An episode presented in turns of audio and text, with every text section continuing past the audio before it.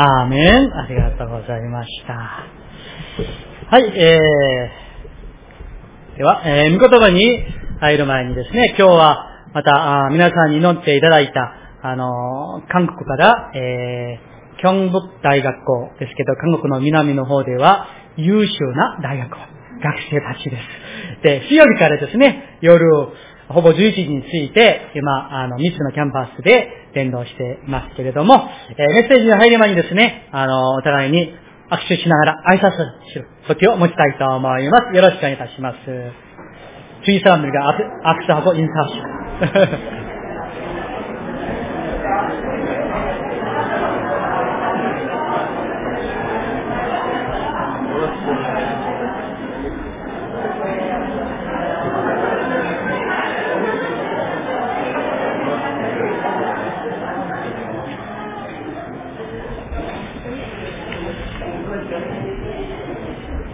はい、ありがとうございます。では、一言お祈りをいたします。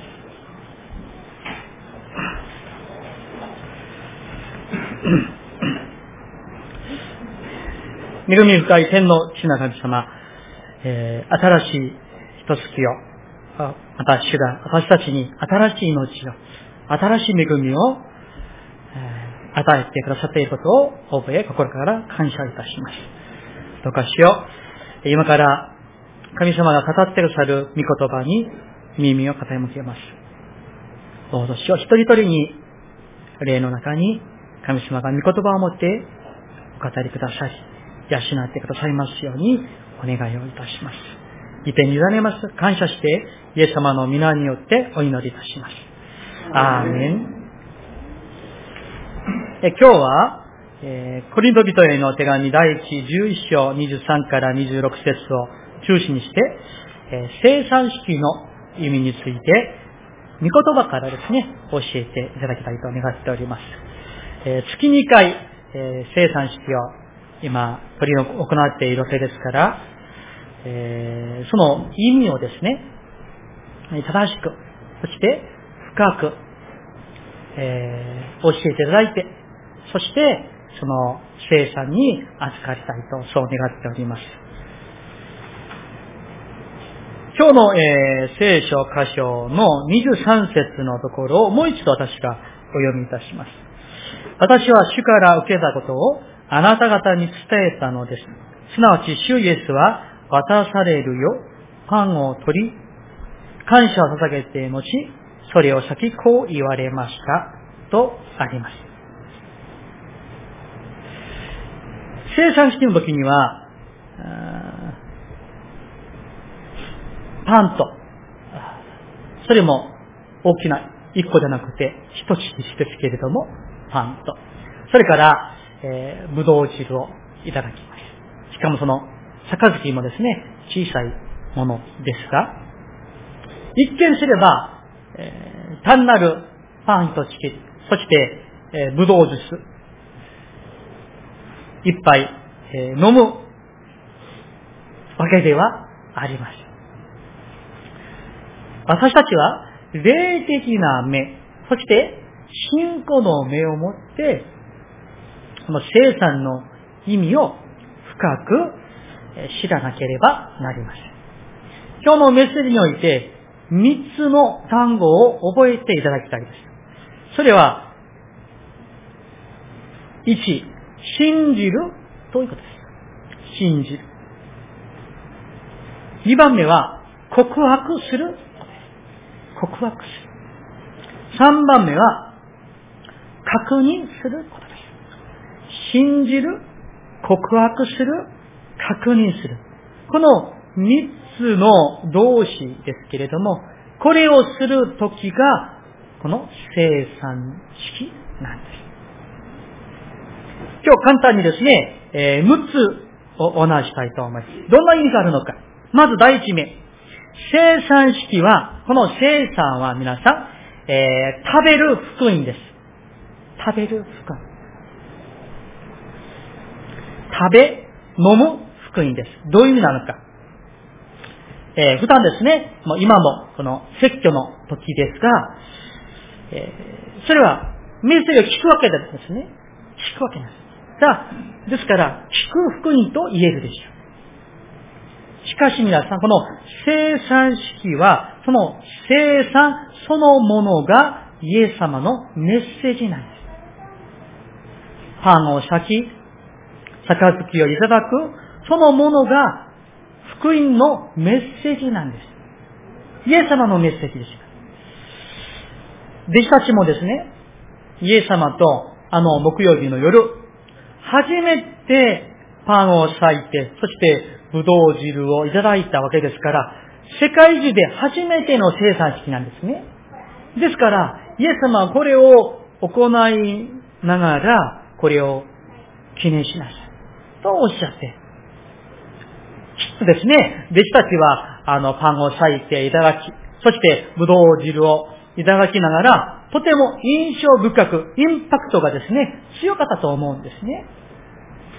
あの、イエス様は、福音書を見たらですね、えー、なんと言うんでしょうか。実物教育の専門家なんですね。鳥があるときは、ほら、鳥を見なさいとか、桃お花を見なさいとか、よく周りにあるものを持ってイメージをさせてメッセージを伝えられた。そうするとよく覚えられるんじゃないですか覚えやすいんです。イエス様はこのイエス様の十字架で裂かれたこのイエス様の肉、そして流された血潮のその意味を当時のユダヤ人が毎日毎食食べたいったこのまるでですね、えー、なんというんですか、うん、インドの料理の中でナンありますよね。この、そう、同じそんなもののパンですね。それをちぎっていただく。そして、ぶどう汁を、彼らは毎食それを食べているわけなんです。身近なもの、親密なものなんですね。よくわかる。それを用いて、主は十字架の意味と死と復活の意味をイメージ的に教えられる。ですから皆さん、この生産は、ただの観念や理論では、理屈ではないんです。目で見て、手で触って、そして食べる、飲む、そこにメッセージが含まれているわけなんです。どういう意味でしょうか？生産は、生産式は、まずはイエス様の 十字架の死を記念することです。しかし、その死でイエス様が十字架で亡くなられて、それで、それで終わりではないんですね。そうしたら、キリスト教は、十字架でイエス様がですね、十字架で死なれて、それで終わりであれば、キリスト教は規模がない。お葬式の宗教になったかもしれません。でもそれではないんですね。イエス様はその死を打ち破られて、蘇られたわけなんで。ですからこの生産式ですね、えー、不思議な二重構造を持っているわけです。死、それから命。まさにイエス様は弟子たちとこの生産の時を持たれた後、簡単に言えば、十字架で死ぬために行かれたわけなんです。死に行きました。死に向かって行かれました。でも、その道は、イエス・キリストを信じる者には、命が与えられる道なんですね。イエス様が死に行かれましたけれども、命が与えられる。この死と命が含まれている。これが生産式なんです。つまり、イエス様が亡くなられた結果として、その死が私たちにもたらしたものは、すべてのその死を打ち破った祝福が、この生産に預かる私たちに与えられること。それが生産の素晴らしいメッセージであり、恵みなんです。ですから、イエス様の肉を記念するパンをいただき、イエス様の血潮を記念する杯をいただくことを通して、イエス様がすべての罪を許して、死を打ち破って、闇を打ち破って、そしてすべてのものに与えられる、すべての救いによる祝福と恵みを私たちがいただく、食べる、飲む、えー、フェスティバル、祭りなんです。祝福の時がこの時なんです。ですから、生産に私たちが預かるたびに、罪許しの喜びと、また、そこには全ての恵みが注がれているという平安と楽しみがこの中にあるわけなんです。2番目に移りましょう。生産式には神様の計り知れない愛がこもっているわけなんです。皆さんよくご存知の、えー、ヨハネの3章16節をですね、えー、覚えていらっしゃる方は覚えていただいて、また、えー、覚えていない方でも結構ですので、聖書をお開きいたしましょうか。ヨハネの福音書、第3章、16節です。では、ご一緒に、3、はい。神は実にその一人子をお与えになったほどに、よう愛された。それは、御子を信じる者が一人として滅びるなく永遠の命を持つためである。アーメン。ここにね、よう愛されたとあります。皆さん、神様の愛は、口先だけでの愛ではないんですよね。ただ、言葉で終わっちゃう愛ではないんです。一人子なるイエス・キリストをこの地にお送りになって、死なせて、そして私たちに愛を確認させてください。その愛を私たちは生産のパンと杯をいただくことを通して、その愛を確認するわけなんです。その愛を信じる。主の愛は、神様の愛は変わることがない。それを信じる。自分には神様の素晴らしい愛がもうすでに与えられている。それを信じる。そして、自分は神様に愛されていると告白する。そしてパンをいただき、杯をいただくたびにそれを確認する。それが生産式の意味なんです。ですから皆さん、今日も生産式が持たれますけれども、パンをいただくときに、杯をいただくときに、神様の計り知れないその愛。新世界にありますよね。えー、大空を神とし、海を隅として、もう、その愛を勝ち尽くせない。その愛をパンをいただくときに、杯をいただくときに感謝をする。そしてその愛を宣言して告白して確認する。それが生産の時なんです。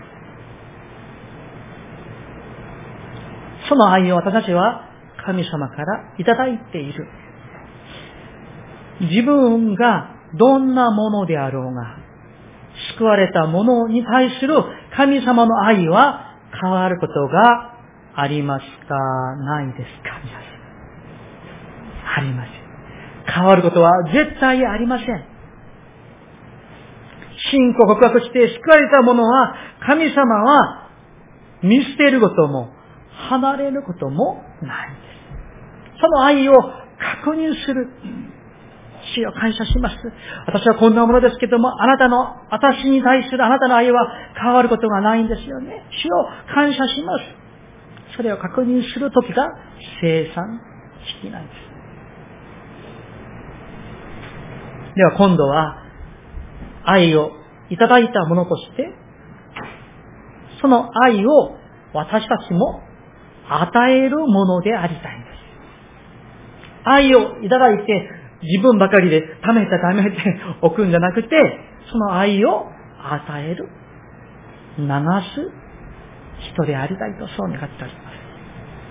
まずは皆さん、えー、クリスチャンとして、特に、家族に、皆さんのご家族に、目に見える家族に、神様からいただいた愛を与えてください。流してください。そんなクリスチャンはいらっしゃらないんですけれども、祈りも熱心にし、教会の奉仕も熱心にするんだけども、家族をほったらかすとか、それは健康な、健全なクリスチャンのライフではありません。まずは、目に見えるご両親やご家族や奥さんや、あるいはご主人様とか、あるいはお子様に愛を表して、愛を与えてください。まずは、家族を大切にしていただきたい。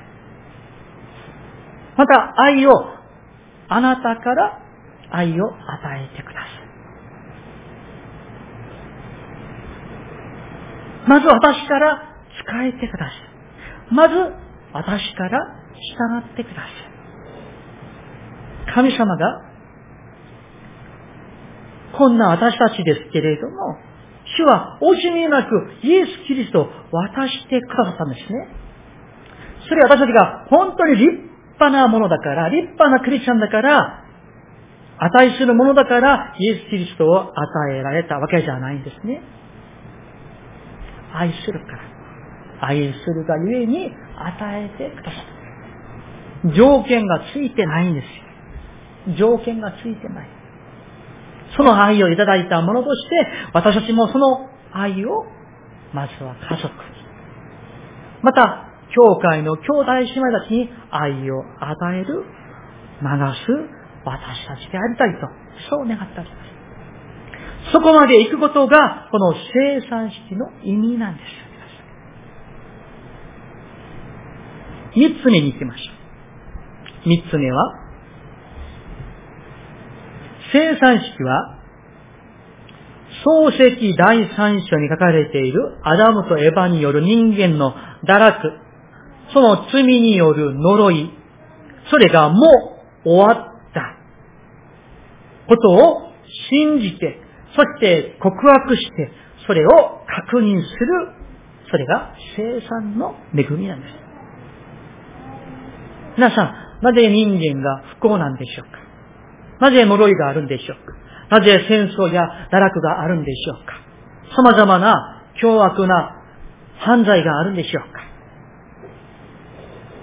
その罪はどこから、いつから始まったんでしょうか？それは、この旧約聖書、創世第三章におけるアダムとエヴァの堕落から、すべての人類の罪がそこから始まったわけなんですね。それが今まで流れているわけです。苦しみや病の苦しみ、暴力、殺人、あるいは性的な堕落、戦争等々。すべての罪悪はこの漱石第三章から始まったわけですが、しかし、生産に預かるときに、イエス・キリストの恵みによって救われた私たちは、そのこの漱石第三章のこの罪による呪いがもう終わった。それをイエス・キリストの十字架の死、そして蘇りの勝利を通して、もう呪いは終わったと、関与した。もう私には及んでいない。それを信じる、告白する、確認する時が生産の恵みなんです。聖書一箇所ですね、一緒にお読みしたいと思います。えー、新約聖書の中に、ガラテア書、第3章、13節です。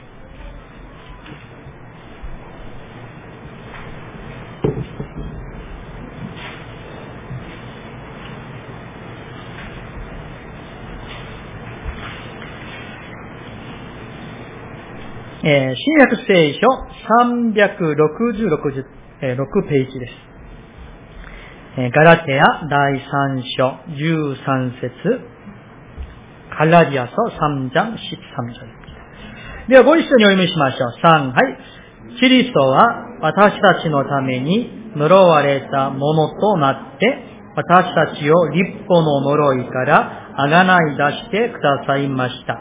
なぜなら、火にかけられるものはすべての呪われたものであると書いてあるからです。アーメン。この御言葉を信じることです。この御言葉を確認する、告白する。皆さん、えー、よく覚えていてください。救われた者は、すべての呪いから解放されました。どんな呪いも、私たちを縛ることはありません。御言葉を信じてください。キリストは私たちのために呪われたものとなって、立法の呪いからあがない出してくださいましたと、過去完了家でもくださいました。主が宣言してくださっています。ですから皆さん、日々、あるいは生産に預かるときに、このように告白して宣言してください。私はすべての罪から解放された。私はすべての呪いから、災いから解放された。私はすべての苦しみ、不幸から解放された。私はすべての病から解放された。それが生産の恵みなんです。もう一箇所見てみましょう。えー、ローマ人への手紙、第8章、1節、2節です。えー、このローマ人への手紙第8章はですね、えー、私たちクリスチャンにイエス様を信じて救われた者にどんなに素晴らしい祝が与えられているのか、その信仰の宣言文なんですね。300ページです。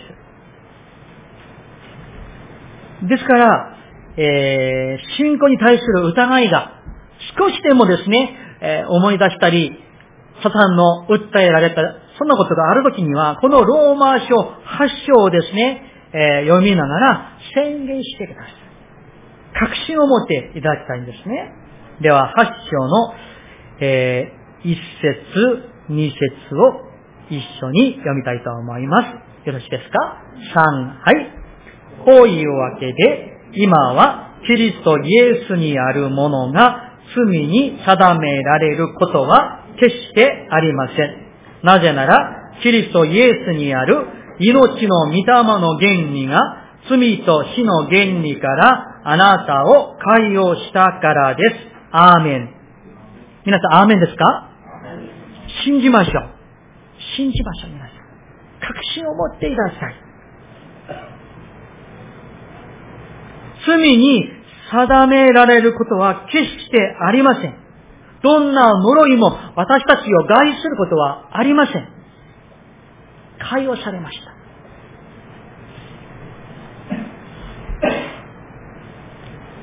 ですから、すべての先祖からの罪とか呪いとか、あるいは親からの、えー、呪いとか罪とかですね、あるいは自分の昔の罪の呪いとか、そういったものは私たちが救われた時に、もうすべてが立ち切られました。何の関係もありません。ここには何の疑いも持ってはならないんです。これを疑うということはですね、キリストの十字架の救いの力を疑うことになるでしょう。しかし、サタンは、悪魔は、私たちを訴えるんですよ。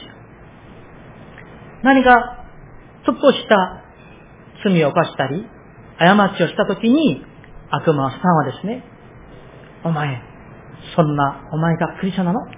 と、そういうふうに訴えるんですよ。千年受けたものなのか？本当に救われたものなのか？今晩あなた死んでも天国に行ける自信がある？そういうふうにですね、サタンは訴えに来るんです。それをヨハネの目視録12章10節には私たちにこのように教えています。このところをですね、え、とても重要な箇所ですので、一緒にお開きしたいと思います。え、新約聖書の最後のところですね、ヨハネの目視録12章10節ヨハンゲシロシビタシッチャリ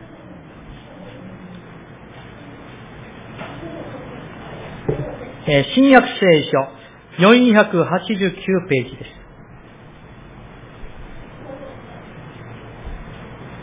えー、10節ですよ。ご一緒に3、はい。その時、私は天で大きな声がこういうのを聞いた。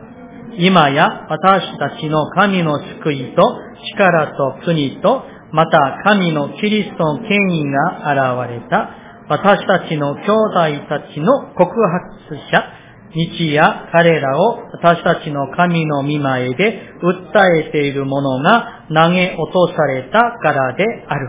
アメここの訴えるもの、告発者が悪魔、サタンです。私たちを訴えるんですよ。告発してしまう。しかし、落とされてしまいました。救われた時に、その関係はなくなったわけなんです。それを信じる、告白する、確認する、それが生産式なんです。ですから皆さん、私たちが耳を傾けるべき方は、神様なんです。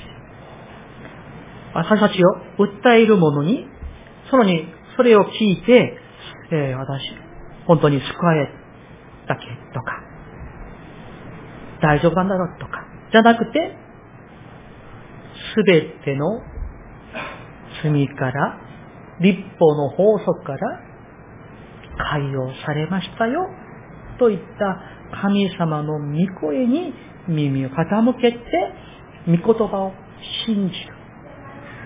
そして私は解放された。癒された。何の関係もないと告白する。それを確認する。それが生産の恵みなんです。4番に移りましょ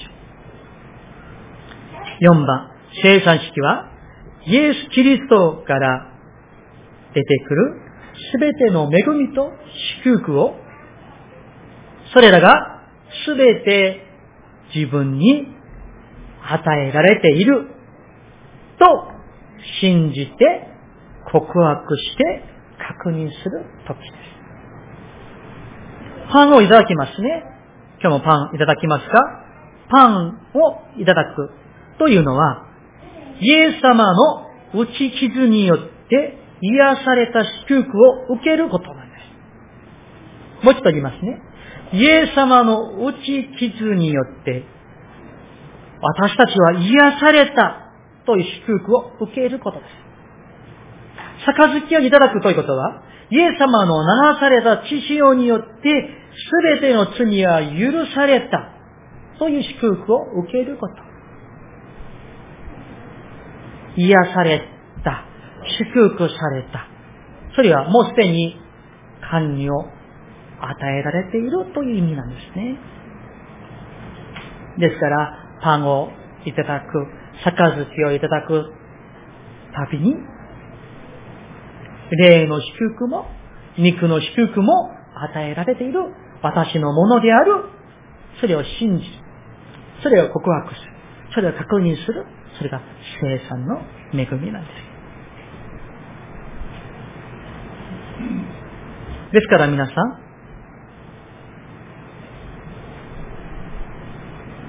例えば私たちが、皆さんが、クリスチャンになってから、悪いことをしたとしましょう。あるいは本当に白い罪を犯したとしましょう。それを神様の見前に本当に心から悔い改めました。そうしたらその罪は許されました。と信じること。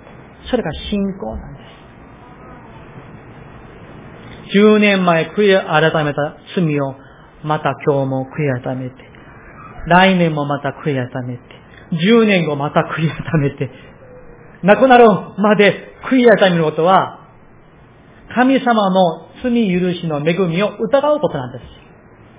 そう、食えたらですね、神様が、君、私は許したよ。なんでまた食えためるの？私の許しを疑っているの？そういう意味になってしまいます。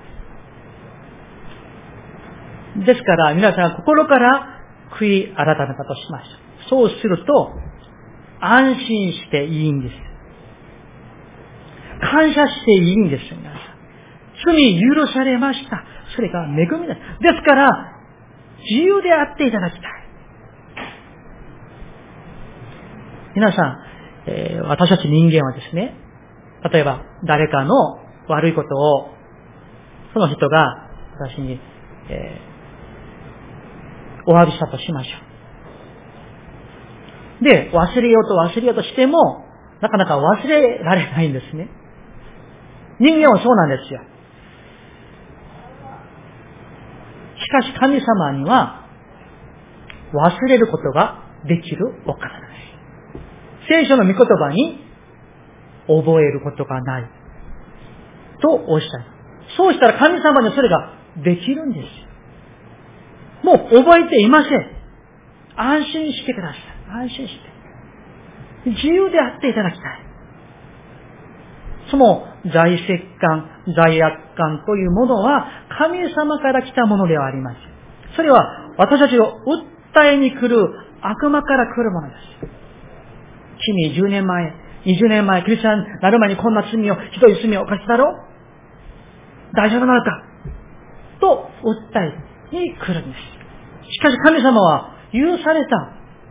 あなたは私の子だ。大丈夫と宣言してくださるんですよ。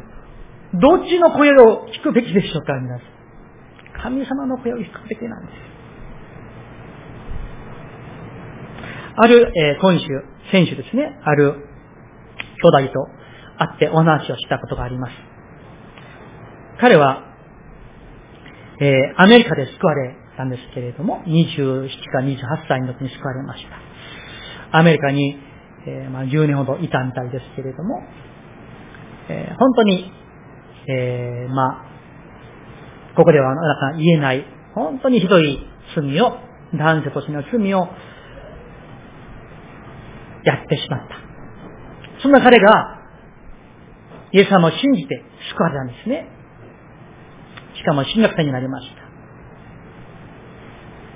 でも、たまに昔の罪を自分が許したんだけども、本当に許していただいたのか、こんなものが牧師になれるもんか、そういう疑いの声がたまに湧いてくるんですって。それでなかなか自信がない。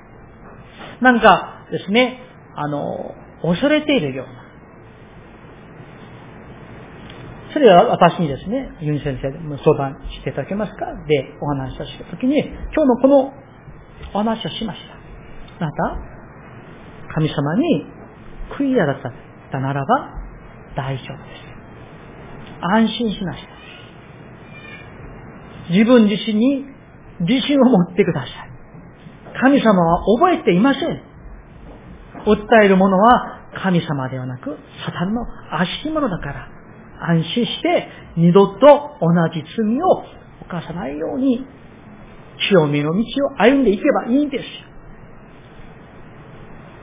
と相談したことがありますけれども、皆さん、もしも皆さんの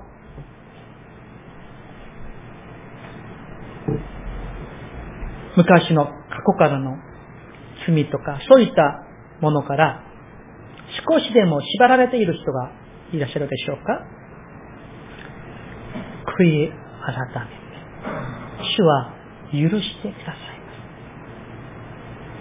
ますですから、ある意味ですね、神様の見前で救われた私たちは、厚かましい態度をとってもいいと思います。次に行きましょう。5番目です。生産式は、イエス様のパンと杯に預かる私たちみんながキリストにあって一つであること。キリストにあって一つであるということを告白する、確認する時です。いわば、共同体制を、えー、確かめて、固めて、告白する。それが、この生産式なんです。皆さん、私たちは、主にあってみんな一つです。弱い人も強い人も、能力の多い人も少ない人も、青年も老人も、貧しい人もかな、えー、と、金持ちも、健康な人を、健康じゃない人も、信仰の優れた人も、初心者も、すべては主にあって一つである。そして、みんながお互いを必要としている、それが生産の恵みなんです。コリント人の手紙第1、10章17節にこう書かれています。私がお読みしますね。パンは一つですから、私たちは多数であっても一つの体です。それは皆の者が共に一つのパンを食べるからですとあります。一つ。主にあって私たちはみんな一つです。信仰も一つ、主も一つ、教会も一つなんです。ですから皆さん、生産に預かるたびに、私たちは主にあってこの明大に教会の私たちは一つなんだという確信を持つこと。お互いに必要としているんですよ。私にとっても皆さんが必要です。お互いが必要なんです。それを確認する。そして感謝する。それが生産の恵みなんです。今日、生産に預かりますけれども、その時に心からこういうふうに告白していただきたい。主を愛する兄弟姉妹と共に信仰生活をできることを感謝します。この妙谷教会のこの、えー、恵みの中に、私たちを入れてくださって、同じ恵みに預からせてくる。この恵みを感謝します。一つであることを感謝します。自分にこの兄弟、あの姉妹があることを感謝します。と、郷土体の恵みを確認する時でありたいとそう願っております。最後です。6番目ですが、生産式の恵みを私たちがいただいて、そして、そこで終わってはなります。今日の箇所の26節を一緒に読みたいと思います。26節です。第一コリント11章26節ではご一緒に3杯。ですから、あなた方はこのパンを食べ、杯を飲むたびに主が来られるまで主の死を告げ知らせるのです。アーメン。主が来られるまで何をするんですか？主の死を告げ知らせるんですよ。え自分がですね、私たちが、ああ、恵まれてよかった。で、ここで終わってはなります。この恵みを、この祝福を、今ですね、1から5番までお話ししました。この恵みを携えて、この世に、世界に出て行って、この世の中で入り込んでそこで告げ知らせるまで行かなくちゃならないんです。これが生産の恵みなんです。これが生産の本当の意味なんです。罪許しの恵み、また癒された恵み、この恵みを私たちがですね、恵んでですね、教会でですね、恵んで独り占めしてはいけない。すべてに世の人々も共に味わうことができるように、喜び味わうことができるように告げ知らせる責任が私たちに与えられているんです。ですから皆さん、クリちゃんは、教会で、あるいは教会も、こう、この世と隔離してですね、隠れてはいけないんです。この世界に、世に、世の中に入っていかなければなりません。こう言えるでしょう。今日も集まりました。皆さん。今日、礼拝を通して、生産を通して恵まれました。その恵みを携えて、職場へ、学校へ、あるいは皆さんの町へ、お家へ、使わされるわけなんです。派遣されるわけ。そして、その中に入って、この恵みを告げ知らせる、そこまでしなければならないんです。そう恵まれてですね、ああ、よかった、今日の恵みはよかった。それで、この門を出るときにさっぱり忘れてしまって、何も言わない。何も付け知らせない。それは、独り占めに過ぎます。付け知らせる、そこまで私たちはしなければならないんです。ですから、教会に来て恵まれて、そこで終わったら、それは半分の信仰に過ぎないことなんです。恵みを携えて、世に出て行って、付け知らせること。ですから皆さん、なるべくですね、未信者のノンクリチャンのお友達をたくさん作ってください。チャンスをたくさん作ってください。ノンクリチャンの方々とですね、えー、何とかして出会うチャンスを作ってください。そして彼らの心を得て、そして福音を述べ伝える。それをしなかったらいつ誰に伝道ができるんでしょう。ですから皆さん、教会に、あるいはお家の中だけに留まっていてはならないんですよね。もし、ボランティアの活動ができる方は、たくさん、えやっていただきたい。とてもいいことですよ。ノンクリスチャンの人と出会って、そこで伝道するチャンスを設けなきゃならないんですよね。そして、私たちがいただいた、皆さんがいただいた罪許しの恵み、それを述べ伝えることなんです。この生産式の恵みと祝福は、いただいた恵みを携えて、この世界で、この世で、告げ知らせるときに完成されるわけなんです。告げ知らせていないと未完成のままで終わってしまいます。メッセージを終わりたいと思います。生産式は、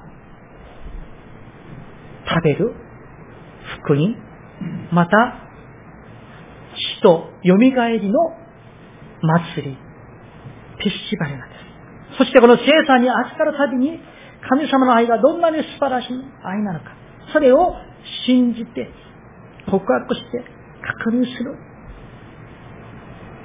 教会の中で、私たちは主にあって一つであること。お互いに許し合う、支え合う、励まし合うこと。それが一つという意味なんです。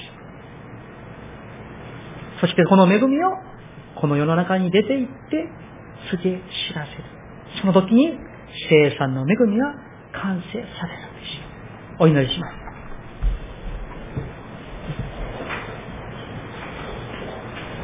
祈祷です。えー、ではですね、今日の御言葉を覚えて、神様から示された御言葉を覚えてですね、あるいは信じて、告白して、確認して、感謝の祈り、あるいは悔いための祈りを、王との祈りを今しばらくご一緒にですね、神様にお捧げしたいと思います。その後、最後に私がお祈りいたします。では、ご一緒にお祈りいたしましょう。ハレルヤ主神様、あなたの恵みを心から感謝いたします。今日も神様が私一人一人をこのところに私たちを集めてくださいました。心から感謝いたします。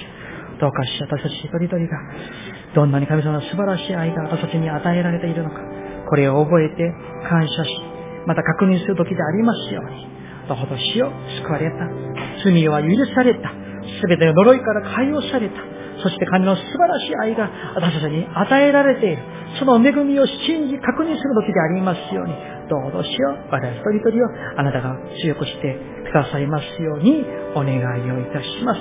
どうぞしよう。神の恵みを豊かに豊かに祝して与えてくださいますようにお願いをいたします。どうぞしよう。我ら一人一人をあなたの恵みをもって豊かに祝して恵んでくださいますようにお願いをいたします。どうぞ主よれば一人一人にあなたの愛を確認して、そして本当にこの世の中であなたの証として生きることできますように、どうぞ主よ一人一人を強めてください。信仰を強めてください。どうぞ主豊かに祝してください。感謝いたします。どうぞ。アーメン。では一言お祈りいたします。この杯は私の地による新しい契約です。これを飲むたびに私を覚えてこれを行いなさい。アーメン。愛する神様、私たちを罪の泥沼からあがない出して、すべての呪いからあがない出してくださったあなたの恵みを心から感謝いたします。今日も生産式に預かりますが、パンをいただき、杯をいただくたびに、主の死と、そして蘇りの祝福恵みを覚え、信じ、告白し、確認する時でありますように。そしてこの恵みを携えて、この世の中に入り込んで、そこで告げ知らせることができますように、主をどうぞ、お一人お一人を強めてください。感謝します。イエス様の皆によってお祈りをいたします。アーメン。